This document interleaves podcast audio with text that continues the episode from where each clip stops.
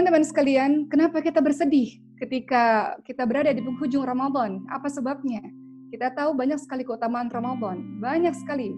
Tapi saya tidak akan menjabarkan semuanya. Saya akan bahas satu saja. Kenapa kita sangat bersedih ketika kita berada di penghujung Ramadan? Itu disebabkan karena ampunan dosa di bulan suci Ramadan yang sangat banyak. Dan kita adalah para pendosa. Mata kita sering kali memandang apa-apa yang Allah haramkan, atau mungkin telinga kita mendengar apa-apa yang tidak Allah sukai, atau mungkin lisan ini yang kata Rasulullah paling banyak membawa kita menuju ke neraka Allah. Ada dua lubang, lubang lisan dan lubang kemaluan. Mungkin pernah zolim pada orang, pernah kasar, pernah berdusta, pernah namimah adu domba, atau pernah berkata-kata yang menyakiti hati orang lain yang kita sengaja maupun tidak sengaja. Lisan ini pun penuh dengan dosa. Hati kita yang dendam, marah, berlebih-lebihan, berkepanjangan, iri, dengki, itu ada juga hati yang berdosa, hati yang kotor. Pikiran kita yang terkadang seuzon kepada takdir Allah Subhanahu wa taala atau kita yang sering kali seuzon kepada hamba Allah Subhanahu wa taala itu juga bagian dari dosa kita kepada Allah Subhanahu wa taala. Tangan yang curang atau tangan yang zalim atau yang mengambil bukan haknya atau menyentuh yang bukan haknya bagian dari dosa kepada Allah. Kaki melangkah ke tempat-tempat yang Allah haramkan dosa. Jadi diri kita semua ini adalah diri yang berlumur dosa. Itu sebabnya kenapa kita sedih Ramadan pergi karena kita tahu kita perlu ampunan dari Allah Subhanahu wa taala. Kita perlu bahwa Allah memandang kita sebagai orang yang bersimpuh di hadapannya, mengakui dengan seluruh kerendah hatian kita bahwa kita memang adalah hamba Allah yang berdosa. Sahabat sekalian, kenapa orang-orang memuji-muji kita? Kenapa orang mengatakan, Masya Allah, Bapak orang yang salih, Masya Allah, Ibu orang yang salihah, Masya Allah, orang yang baik hati. Kenapa? Orang-orang memuji kita karena Allah Subhanahu wa taala telah menutup aib kita di depan mata manusia sehingga yang terlihat yang indah-indahnya saja. Kalau Allah buka siapa sesungguhnya diri ini teman-teman sekalian, niscaya tidak akan ada seorang pun yang hormat kepada kita. Niscaya tidak ada seorang pun yang sayang kepada kita. Karena begitu banyak dosa yang ada pada diri kita. Siapa yang paling tahu tentang dosa itu? Diri kita sendiri. Siapa yang paling tahu tentang dosa tersebut? Allah Subhanahu wa taala.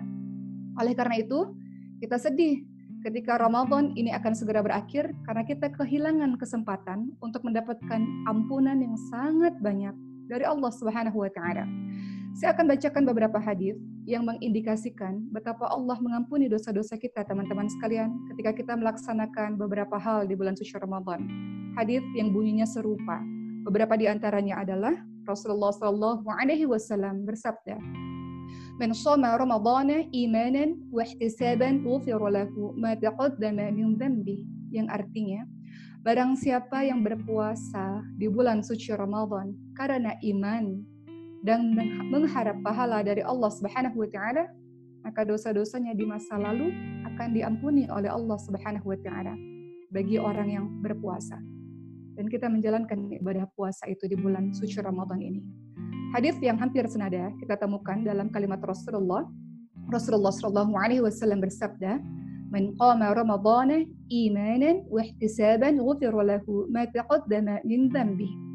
Barang siapa yang melakukan qiyam Ramadan atau salat tarawih karena iman dan mengharap pahala dari Allah Subhanahu wa taala, dosa-dosanya yang telah lalu diampuni dan kita insya Allah termasuk orang yang melakukan sholat tarawih tersebut walaupun di rumah insya Allah berikutnya hadis yang hampir serupa kita temukan dalam kalimat Rasul yang lain yakni Man qama lailatul qadri imanan wa ihtisaban ghufira lahu ma taqaddama min dhanbi.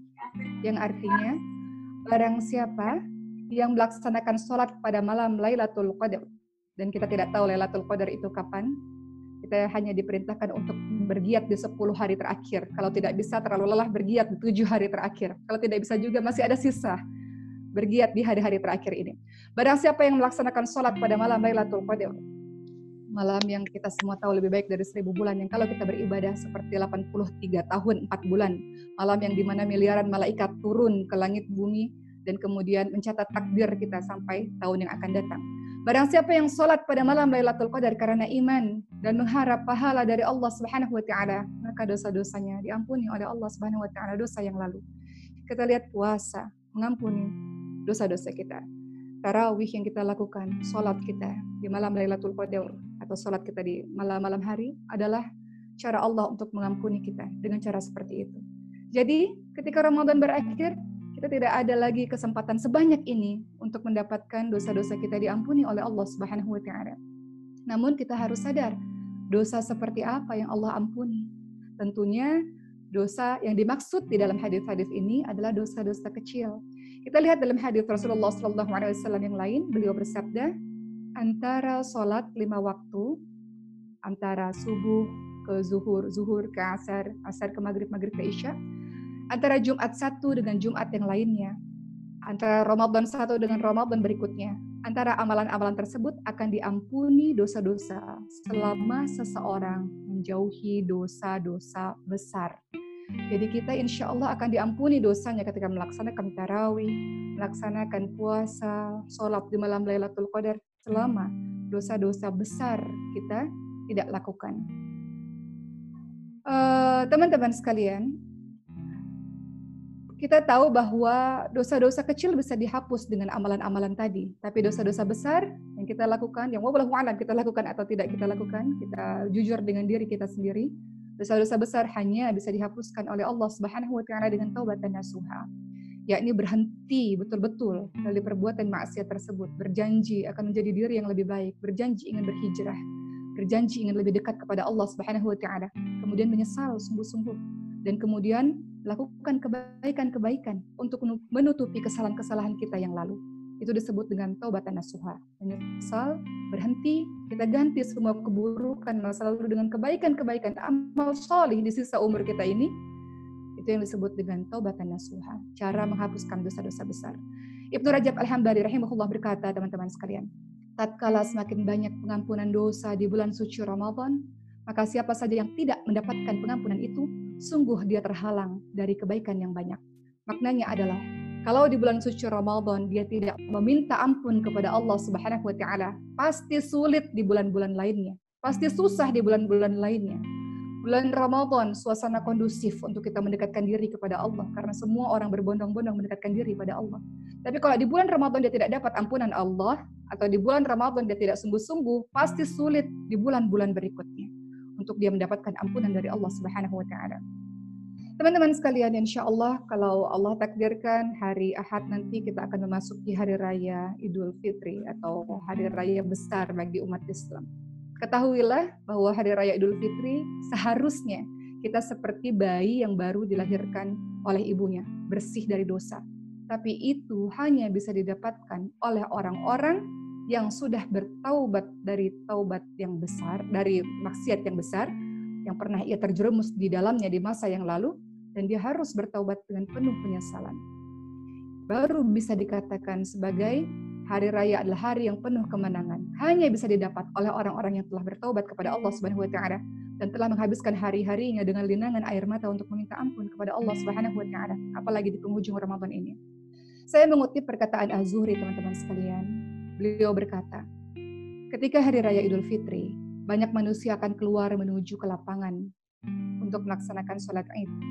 Allah pun menyaksikan mereka, dan Allah pun akan mengatakan, Wahai hambaku, puasa kalian adalah untukku. Sholat-sholat kalian di bulan Ramadan adalah untukku. Kembalilah kalian dalam keadaan mendapatkan ampunan dariku. Atau ulama salaf lainnya mengatakan, ketika melaksanakan sholat Id di tanah lapang, maka dikatakanlah, hari ini suatu kaum telah kembali dalam keadaan sebagaimana ibu melahirkan mereka atau bayi yang baru lahir yang tidak ada dosa. Sekali lagi, itu hanya bisa didapatkan oleh orang-orang yang telah berhenti dari maksiat, dari dosa besar yang dia lakukan selama ini, dan kemudian dia kejar, fafirru ilallah, dia berlari menuju kepada Allah Subhanahu wa taala dengan penuh perjuangan selama Ramadan ini. Teman-teman, mari kita berkaca apa yang dilakukan oleh para salafus soleh, orang-orang soleh terdahulu ketika berada di penghujung Ramadan. Apa yang mereka lakukan? Mereka takut, teman-teman sekalian. Mereka menangis, teman-teman sekalian. Takut kenapa? Takut amalnya tidak diterima oleh Allah Subhanahu wa taala. Takut tadarus Al-Qur'annya, takut akan qiyamul lailnya, takut puasanya tidak diterima oleh Allah Subhanahu wa taala. Mereka mengingat surah Al-Mu'minun ayat 60. Allah Subhanahu wa taala berfirman yang artinya, dan orang-orang yang memberikan apa yang telah mereka berikan dengan rasa takut. Ada perasaan takut bahwa amal-amal yang dilakukan tidak diterima oleh Allah Subhanahu wa taala. Karena para para salafus salih paham dan harusnya kita pun memahami ini bahwa dalam surah Al-Maidah ayat 27 Allah Subhanahu wa taala berfirman, "A'udzu billahi minasyaitonir rajim. Innama yataqabbalullahu minal muttaqin." Sesungguhnya Allah hanya menerima amalan dari orang-orang yang bertakwa. Para salafus salih, orang-orang yang salih, yang ibadahnya tidak perlu diragukan lagi, masih merasa ketakutan, menangis di penghujung Ramadan, dan seterusnya pasca Ramadan, terus berdoa kepada Allah agar amalannya diterima Lalu bagaimanakah dengan kita yang tadarus Al-Qur'annya masih sedikit, yang mulai dia atau tarawihnya mungkin masih ngebut, yang puasanya hanya menahan lapar dan haus saja. Seringkali kita begitu pede dengan amalan-amalan kita, teman-teman sekalian. Maka kita mengikuti apa yang dilakukan oleh orang-orang soleh terdahulu, bahwa mereka sangat takut amal yang tidak diterima dan sungguh-sungguh berdoa kepada Allah setelah sungguh-sungguh beramal soleh agar amalnya diterima oleh Allah Subhanahu wa taala. Oleh karena itu, sebagian ulama, teman-teman sekalian, mengatakan para salaf biasanya memohon kepada Allah selama enam bulan agar bisa berjumpa kembali dengan Ramadan. Kemudian enam bulan sisanya mereka sungguh-sungguh berdoa kepada Allah Subhanahu Wa Taala agar seluruh ibadahnya diterima oleh Allah Subhanahu Wa Taala. Tahukah sahabat sekalian bahwa pernah terjadi di zaman Rasulullah Shallallahu Alaihi Wasallam orang yang sudah sholat, kemudian sholat di hadapan Rasul. Kata Rasul, ulangi lagi sholatmu, engkau belum sholat maka dia sholat lagi, kata Rasul, ulangnya sholatmu, engkau belum sholat. Dan Rasul meminta dia pada akhirnya untuk tumak nina, untuk tenang dalam sholatnya. Ada orang yang puluhan tahun beribadah, tapi ternyata ibadahnya tidak diterima oleh Allah Subhanahu wa taala. Mungkin karena tidak ikhlas, tidak lillah karena Allah, atau tidak benar pelaksanaannya tidak sesuai dengan apa yang dicontohkan oleh Rasulullah Shallallahu alaihi wasallam. Maka mari kita ikuti contoh para salafus saleh yang senantiasa khawatir dan berdoa kepada Allah agar puasa diterima oleh Allah, agar qiyamul lail kita diterima oleh Allah, agar Al-Qur'an yang kita baca diterima oleh Allah Subhanahu wa taala, agar sujud kita, ruku kita, air mata ini diterima oleh Allah Subhanahu wa taala. Begitulah teman-teman sekalian.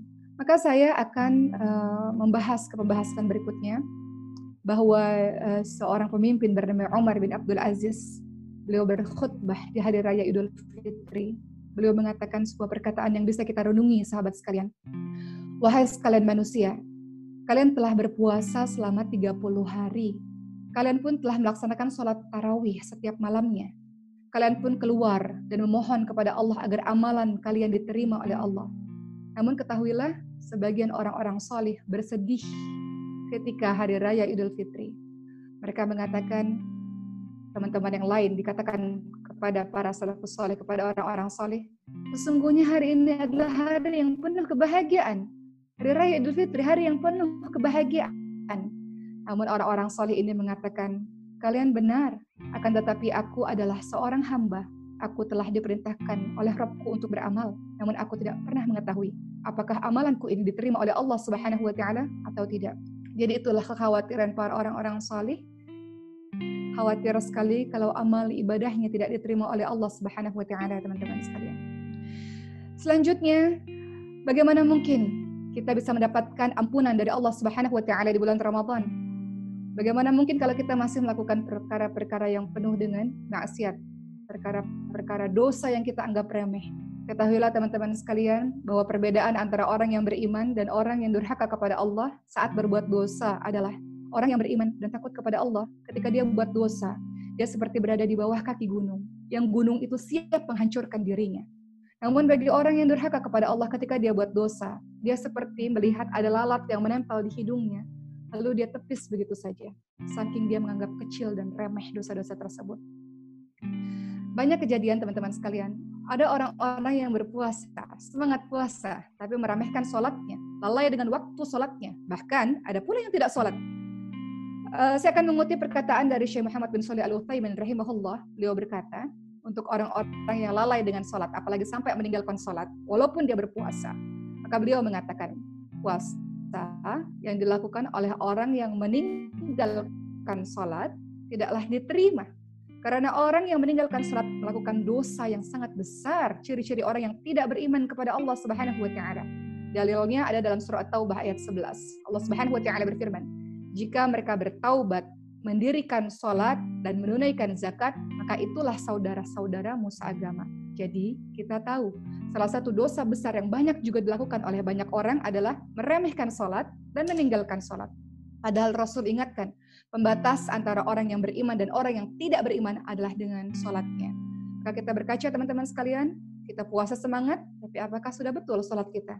Apakah kita di awal waktu sholatnya? Atau kita lalai dengan sholat kita? Bahkan yang bilang zalik, ada juga orang-orang yang meninggalkan sholatnya dengan alasan kesibukan atau dengan alasan yang lain-lainnya.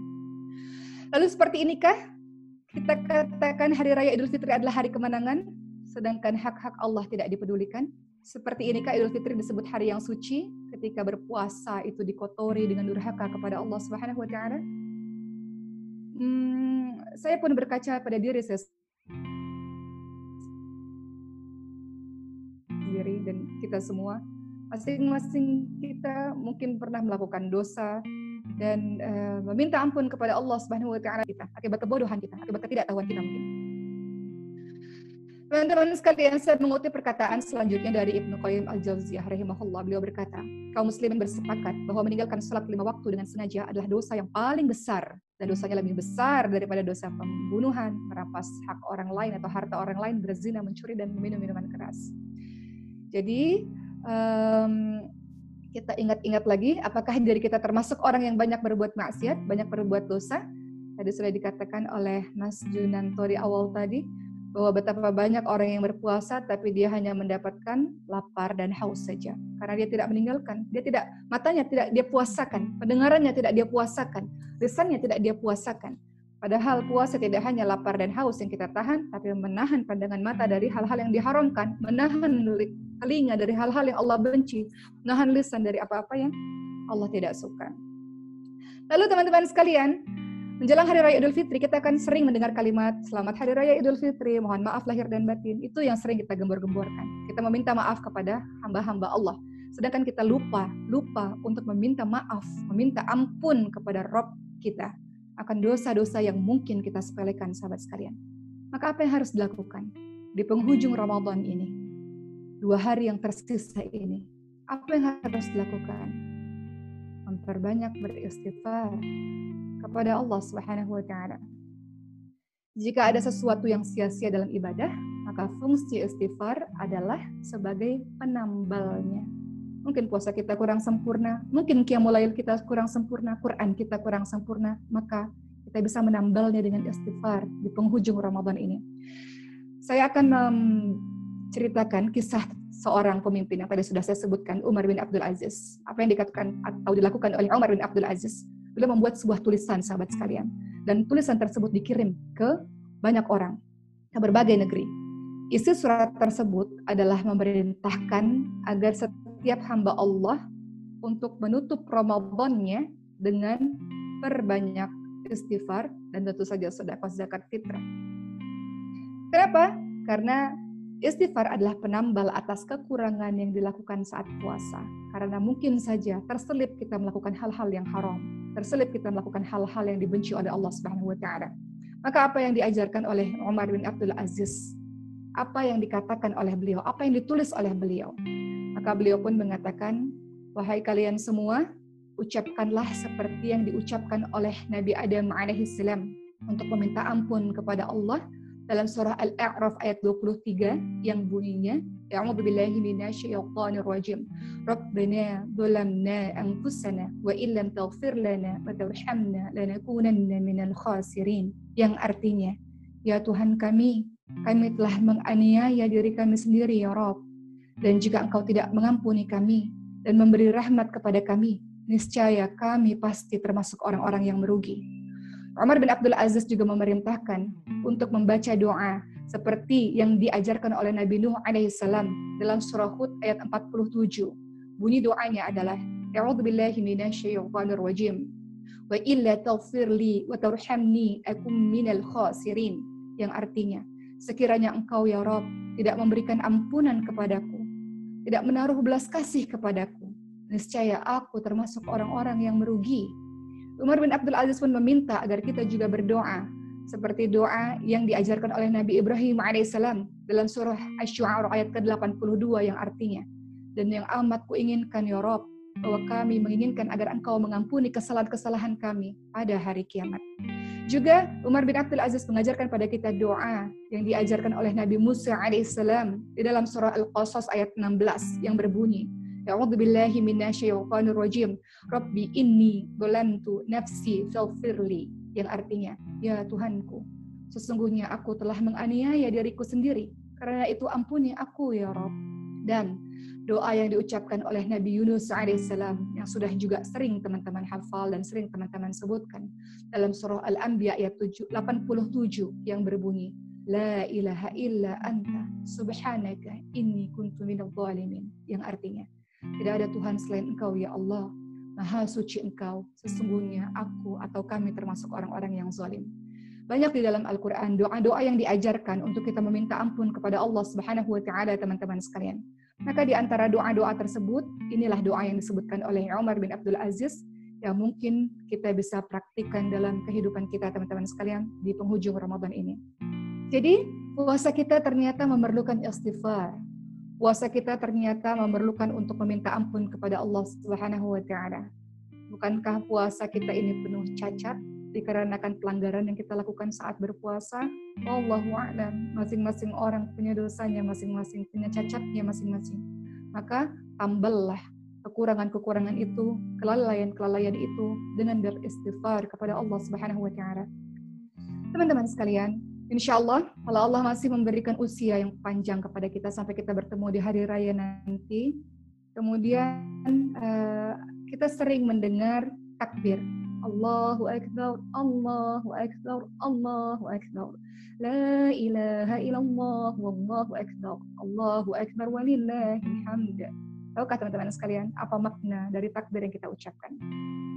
Dan kenapa kita mengucapkan takbir tersebut ketika menjelang hari raya Idul Fitri tersebut?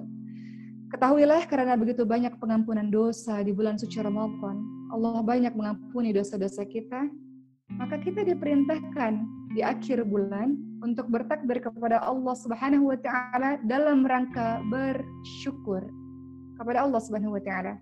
Dalam surah Al-Baqarah 185 Allah Subhanahu wa taala berfirman yang artinya, "Hendaklah kamu mengagungkan Allah atas petunjuk yang diberikan kepadamu supaya kamu bersyukur." Ibnu Katsir rahimahullah mengatakan teman-teman sekalian, hendaklah kalian berzikir kepada Allah setelah menyelesaikan ibadah kalian. Dan kemudian eh, teman-teman uh, sekalian, sebagian ulama ya uh, berdalil dengan ayat ini juga dalam surah Al-Baqarah 185 yang tadi saya sebutkan. Maknanya kita ketahui bersama bahwa takbir yang kita ucapkan bukan ber, tidak bermakna apa-apa, melainkan sebenarnya adalah salah satunya selain untuk syiar, salah satunya adalah perintah untuk bersyukur. Bersyukur kepada Allah karena telah sempurna insya Allah dalam menjalankan ibadah kita di bulan suci Ramadan. Teman-teman bisa puasa bukan karena kesolehan teman-teman, tapi karena Allah berikan kemudahan untuk kita bisa puasa. Teman-teman bisa lakukan qiyamul dengan tarawih bersama imam sampai selesai bukan karena kehebatan kita, bukan karena kesolehan kita, tapi karena Allah memberikan taufik kepada kita untuk kita bersemangat melakukannya sampai di penghujung Ramadan. Teman-teman bisa rajin rajin baca Quran karena memang bulan Ramadan syahrul Quran Allah Subhanahu wa taala, "Syahrul Ramadan alladzi unzila fihi al-Qur'an linnas." Bulan Ramadan bulan diturunkannya Al-Qur'an. Memang paling penting salah satu ibadah adalah banyak membaca Al-Qur'an, banyak menghatamkan Al-Qur'an. Kita bisa rajin baca Quran bukan karena kehebatan kita, kepandaian kita, tapi karena Allah kasih kemudahan untuk kita. Itu sebabnya dalam takbir kita nanti kumandangkan adalah dalam rangka bersyukur kepada Allah Subhanahu wa taala. Bersyukur kepada Allah karena Allah pilih kita untuk kita mudah dalam melaksanakannya untuk kita istiqomah dalam melaksanakannya, untuk kita sungguh-sungguh dalam melaksanakannya teman-teman sekalian. Dan juga nanti teman-teman akan mendengar kalimat Selamat Hari Raya Idul Fitri. Taqabbalallahu minna wa minkum. Kalimat yang sebenarnya berupa doa yang sepatutnya kita ucapkan yang artinya semoga Allah menerima amalan kami dan amalan kalian. Kita saling mendoakan agar Ramadan ini apa yang telah kita lakukan benar-benar diterima oleh Allah Subhanahu wa taala dan istiqamah pasca Ramadan.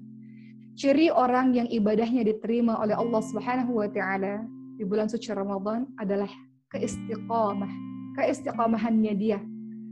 Apa yang dilakukan di Ramadan, dia lakukan juga pasca Ramadan. Ketika Ramadan memakai hijab, insya Allah pasca Ramadan terus memakai hijab, insya Allah Ketika Ramadan dia rajin baca Quran, satu hari satu juz, dua juz, tiga juz. Pasca Ramadan masih sama kebiasaannya. Ketika di bulan suci Ramadan dia banyak melakukan sholat malam. Kemudian di pasca Ramadan sama masih juga sholat malam. Maka itulah ciri diterimanya amal kita di bulan suci Ramadan karena keistiqomahan kita. Berniat untuk jadi orang yang baru, orang yang berhijrah di jalan Allah, berhijrah secara kafah, secara menyeluruh meminta pertolongan dari Allah agar kita bisa menjadi orang yang lebih baik. Ada pepatah yang mengatakan teman-teman sekalian, hari ini sama dengan hari kemarin, termasuk orang merugi. Hari ini lebih buruk daripada hari kemarin, termasuk orang terlaknat. Dan orang beruntung adalah hari ini lebih baik daripada hari yang kemarin.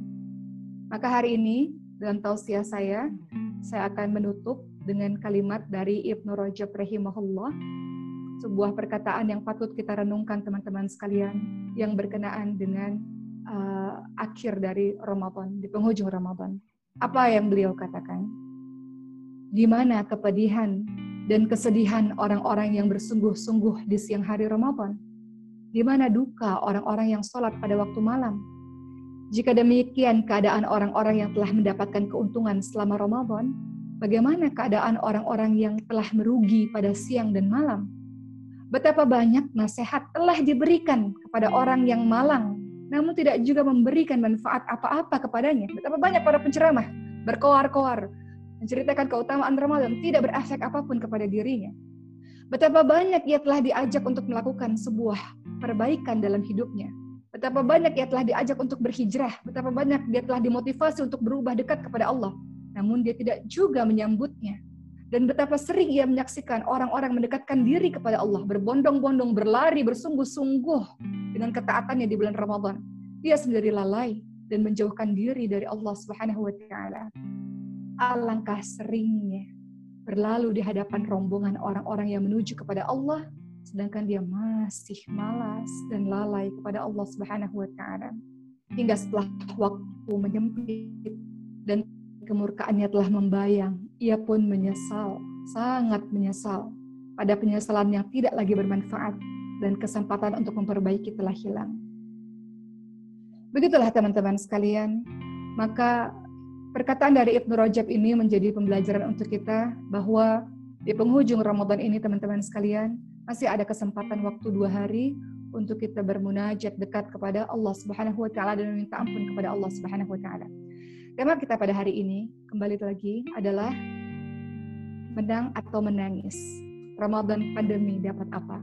Maka orang beriman, dia adalah orang-orang yang menang. Menyambut hari raya Idul Fitri, hari kemenangan. Karena dia telah bersungguh-sungguh dengan Ramadannya, dan dia pun menangis. Bukan menang atau menangis, tapi dia menang dan menangis. Dia menangis.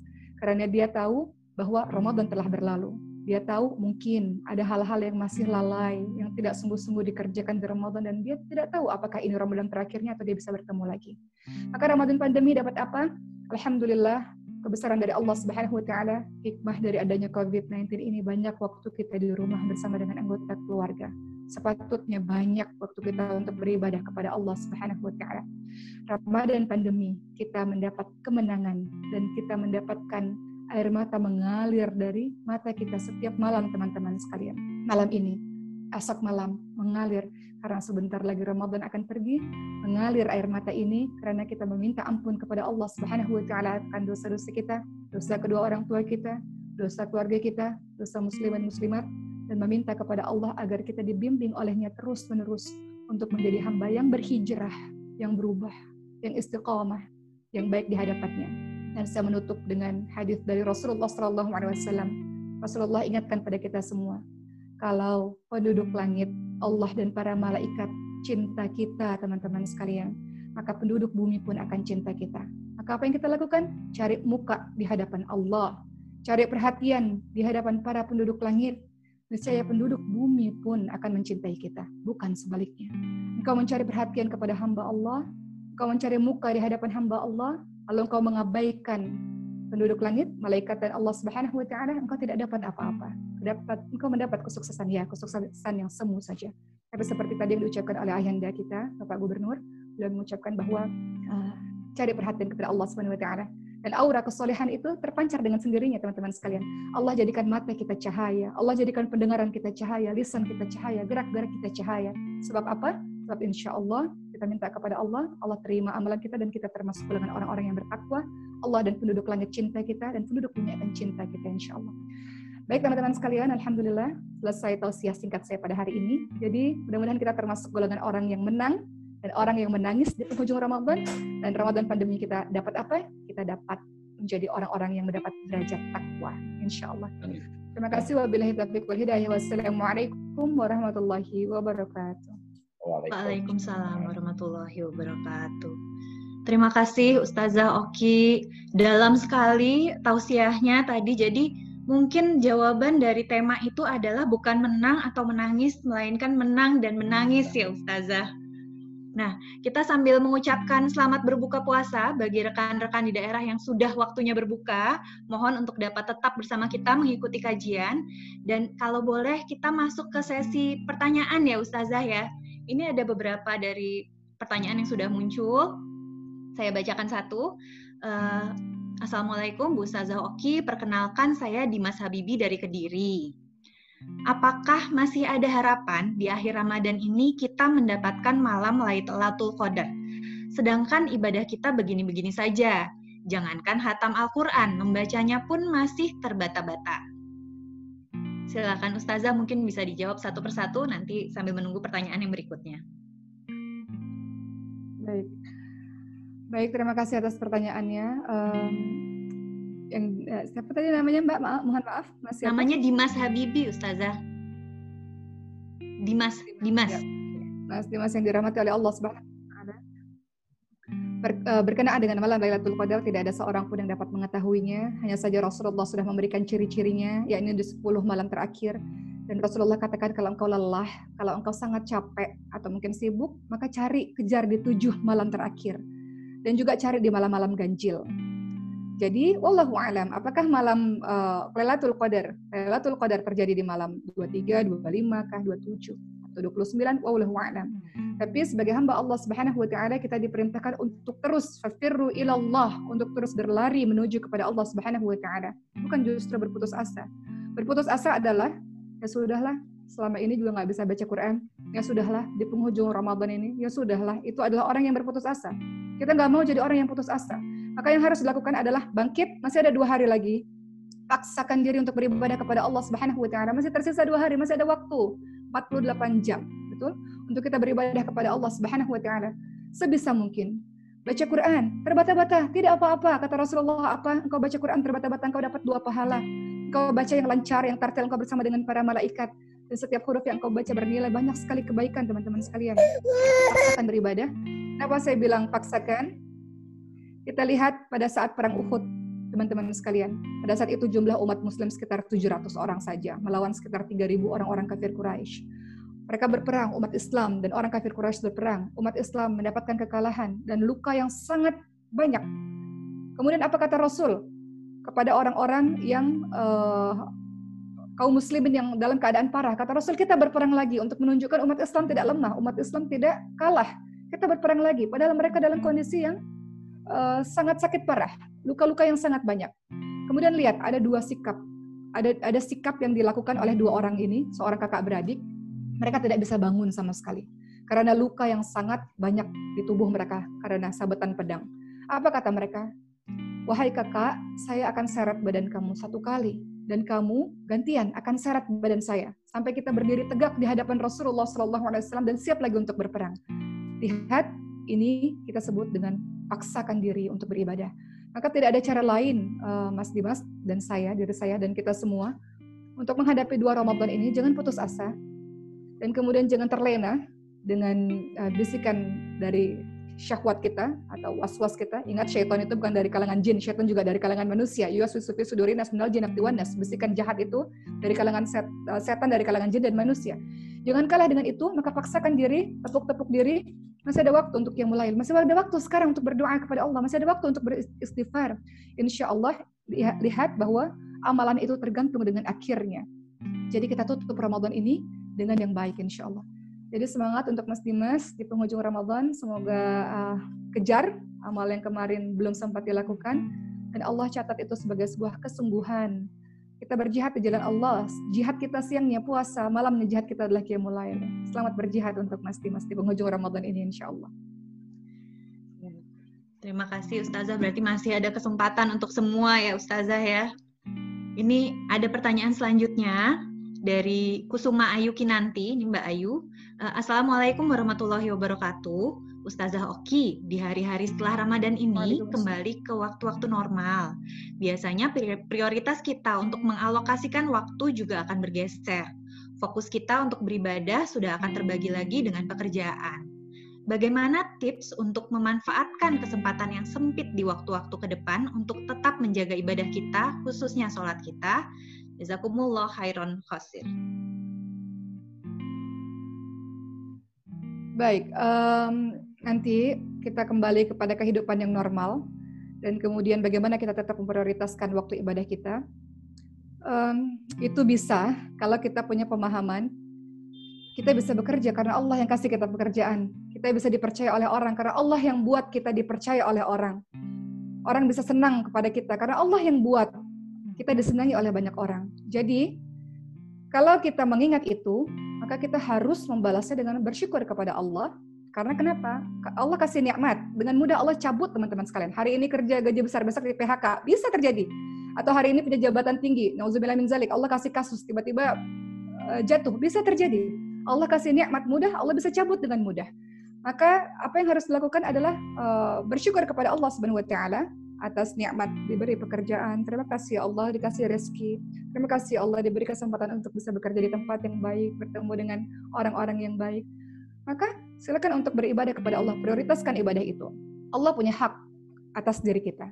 Hak Allah atas adalah diibadahi, teman-teman sekalian, diibadahi. Dalam surah Ad-Dariyat ayat 56, Allah Subhanahu wa taala berfirman, "A'udzu billahi minasyaitonir rajim. Wa ma khalaqtul jinna wal insa illa liya'budun." Dan tidaklah aku menciptakan jin dan manusia kecuali untuk beribadah kepadaku. Engkau kerja tapi engkau lalai dengan salatmu, Allah sudah kasih nikmat, tiba-tiba saja Allah gampang mencabut nikmat itu. Maka mawas diri, um, uh, silakan untuk menjaga salatnya dengan baik. Uh, saya yakin bahwa waktu-waktu salat tentu saja diberikan, Eh, teman-teman uh, sekalian, uh, prioritaskan apa yang harus menjadi prioritas. Dan kedua, yang penting tidak hanya sekedar sholat, di waktu-waktu senggang atau di waktu-waktu uh, sempit teman-teman, biasakan untuk Quran itu dibawa terus-menerus.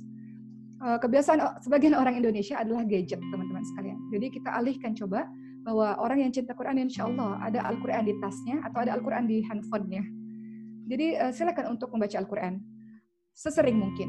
Di waktu yang sempit, cicil baca Al-Quran, cicil baca Al-Quran, sehingga lisan kita ini luas untuk membaca Al-Quran. Orang yang nggak pernah baca Quran, lidahnya kaku untuk melafalkan ayat-ayat suci Al-Quran. Saya ingin membagi kepada teman-teman sekalian nasihat dari guru saya. Uh, guru saya mengatakan kepada saya, oke, okay, waktu yang terbaik untuk membaca Al-Quran adalah di awal hari. Sebelum engkau sibuk dengan berbagai macam urusan dunia, selesaikan tugasmu yang utama, baca Quran dulu kalau sehari mampu satu juz, maka di awal hari bangun lebih awal baca Quran, misalnya satu juz, sehingga engkau seharian bisa tenang dalam menjalankan tugas-tugas. Kalau di awal hari nggak baca Quran, maka nanti akan gelisah karena masih ada tugas yang belum kita selesaikan yaitu Al-Quran kita. Jadi uh, kembali kepada prioritas salat, kembali kepada uh, dekat dengan Al-Quran. Al-Quran ada di meja kerja kita, atau Al-Quran ada di tas kita. Dan dengar murotal ayat suci Al-Quran, dengan begitu insya Allah kita termasuk orang-orang yang memprioritaskan Allah Subhanahu wa taala dengan ibadah-ibadah kita seperti itu. Dan juga jangan lupa zikrullah. Zikrullah itu adalah sebuah ibadah yang sangat mudah, sangat mudah, tapi berat di sisi Allah Subhanahu wa taala. Zikrullah tidak susah, bisa dilakukan kapan saja. Bahkan ketika teman-teman mendengarkan orang lain berbicara, teman-teman bisa zikrullah. Maka teman-teman lihat wajah orang-orang saleh, wajah orang-orang yang menenteramkan hati kita. Kenapa mereka beraura? Salah satunya adalah zikrullah itu tidak lepas dari lisan mereka mereka ucapkan subhanallah alhamdulillah wala ilaha illallah Allahu akbar atau mereka senantiasa beristighfar kepada Allah Subhanahu wa taala. Percayalah, orang-orang yang memiliki aura kesalehan itu pasti tidak pernah lepas dengan uh, mereka. Jadi lakukan apa yang kita bisa, tapi untuk perkara yang wajib yang membedakan antara orang beriman dan tak beriman adalah salatnya. Jadi jangan lalai dengan salatnya. Allah kasih nikmat, maka uh, bersyukur atas nikmat Allah dengan cara beribadah kepada Allah Subhanahu wa taala. Terima kasih Ustazah. Nah, ini menyambung ke jawaban sebelumnya nih Ustazah. Ada pertanyaan juga. dari Hendra Desta dari Pontianak. Afwan Ustazah Oki, tadi disebutkan bahwa sholat adalah pembeda antara orang beriman dan tidak beriman. Apabila Alhamdulillah kita telah menjalankan dengan baik sholat tersebut paling tidak sholat lima waktu. Namun bagaimana kalau orang di sekitar kita masih ada yang melalaikan perintah sholat dan kita tidak berhasil mengajak rekan kita tersebut? Bagaimana kiat mengajak dengan cara yang baik rekan kita sehingga rekan tersebut mau menjalankan sholat dengan ikhlas? Demikian. Baik teman-teman sekalian, uh, agama Islam adalah nasihat kita dipilih oleh Allah sebagai umat terbaik. Kata Allah apa? Kuntum khairu ummah ukhrijat linnas ta'muruna bil ma'ruf wa tanhauna 'anil munkar. Kamu sekalian adalah umat terbaik yang dilahirkan untuk manusia, yang punya tugas mengajak manusia lain pada kebaikan dan mencegah manusia lain pada kemungkaran. Begitu pula surah Al-Asr yang sering teman-teman baca. A'udzu billahi minasyaitonir rajim wal 'asr innal insana lafi khusr ila alladziina amanu wa 'amilus solihati wa tawassaw bil haqq wa tawassaw bis sabr. Demi masa sesungguhnya manusia berada dalam kerugian kecuali mereka yang beriman, beramal saleh dan dua berikutnya adalah dakwah atau ajak orang lain dalam kebaikan. Mengajak orang lain dalam atau haq, mengajak orang lain dalam kebenaran dan kesabaran. Jadi ternyata kehidupan kita teman-teman sekalian, nggak bisa kita soleh sendiri, baik sendiri. Kita digelari sebagai umat terbaik karena kita punya tugas untuk mengajak orang lain pada kebaikan sesuai dengan bidang kita, sesuai dengan cara kita, sesuai dengan profesi kita. Profesi misalnya artis atau profesi eh, pemain sepak bola, atlet atau profesi dokter, sesuai dengan profesinya. Dia ajak orang lain dekat kepada Allah Subhanahu wa taala. Itu uh, tugas kita yang pertama. Jadi uh, yang pertama yang harus dipahami bahwa tugas dakwah bukan tugas ustadzah, ustadz, orang yang berdiri di podium tidak. Tugas dakwah adalah tugas semua hamba Allah.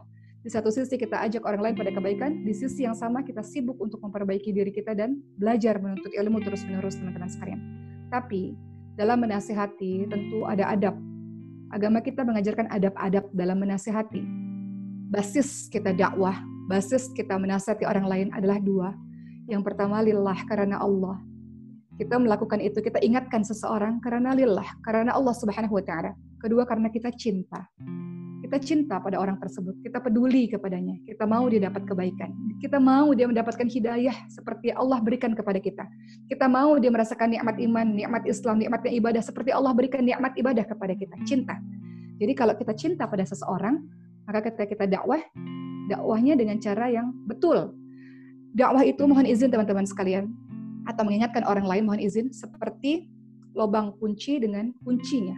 Kalau dia kasar dan keras, dia akan merusak tapi kalau dia tepat, betul, dia bisa membuka pintu tersebut. Begitulah kalau kita mengingatkan orang lain, kalau kita dakwah. Kalau kita bicara dari hati, insya Allah sampai di hati. Tapi kalau kita kasar, kita paksa, tidak akan masuk ke dalam hati seseorang. Atau mungkin orang tersebut tersinggung. Atau mungkin dakwahnya sama sekali ditolak. Tapi kalau kita lelah karena Allah, kita ikhlas karena Allah, dan kita penuh cinta.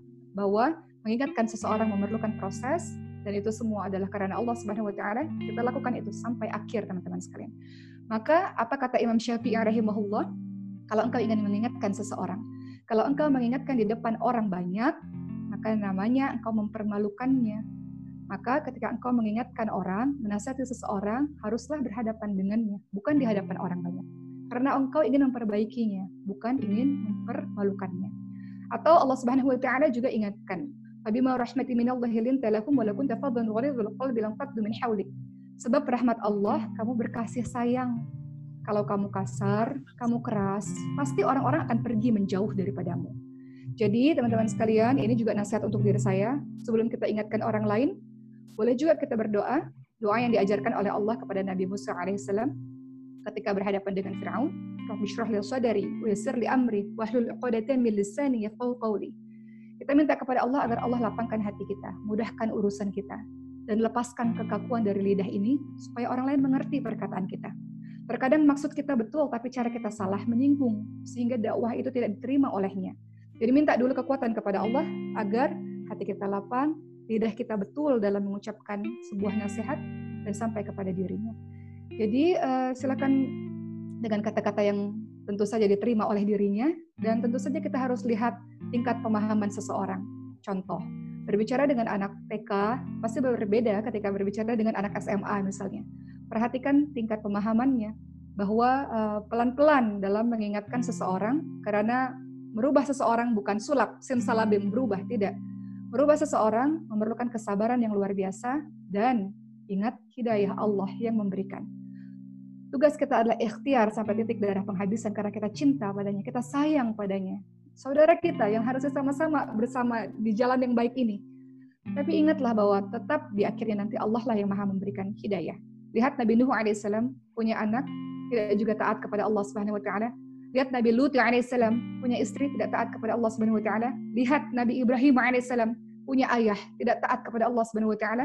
Lihat Qabil dan Habil Habil punya saudara Qabil yang juga tidak taat kepada Allah Subhanahu wa taala.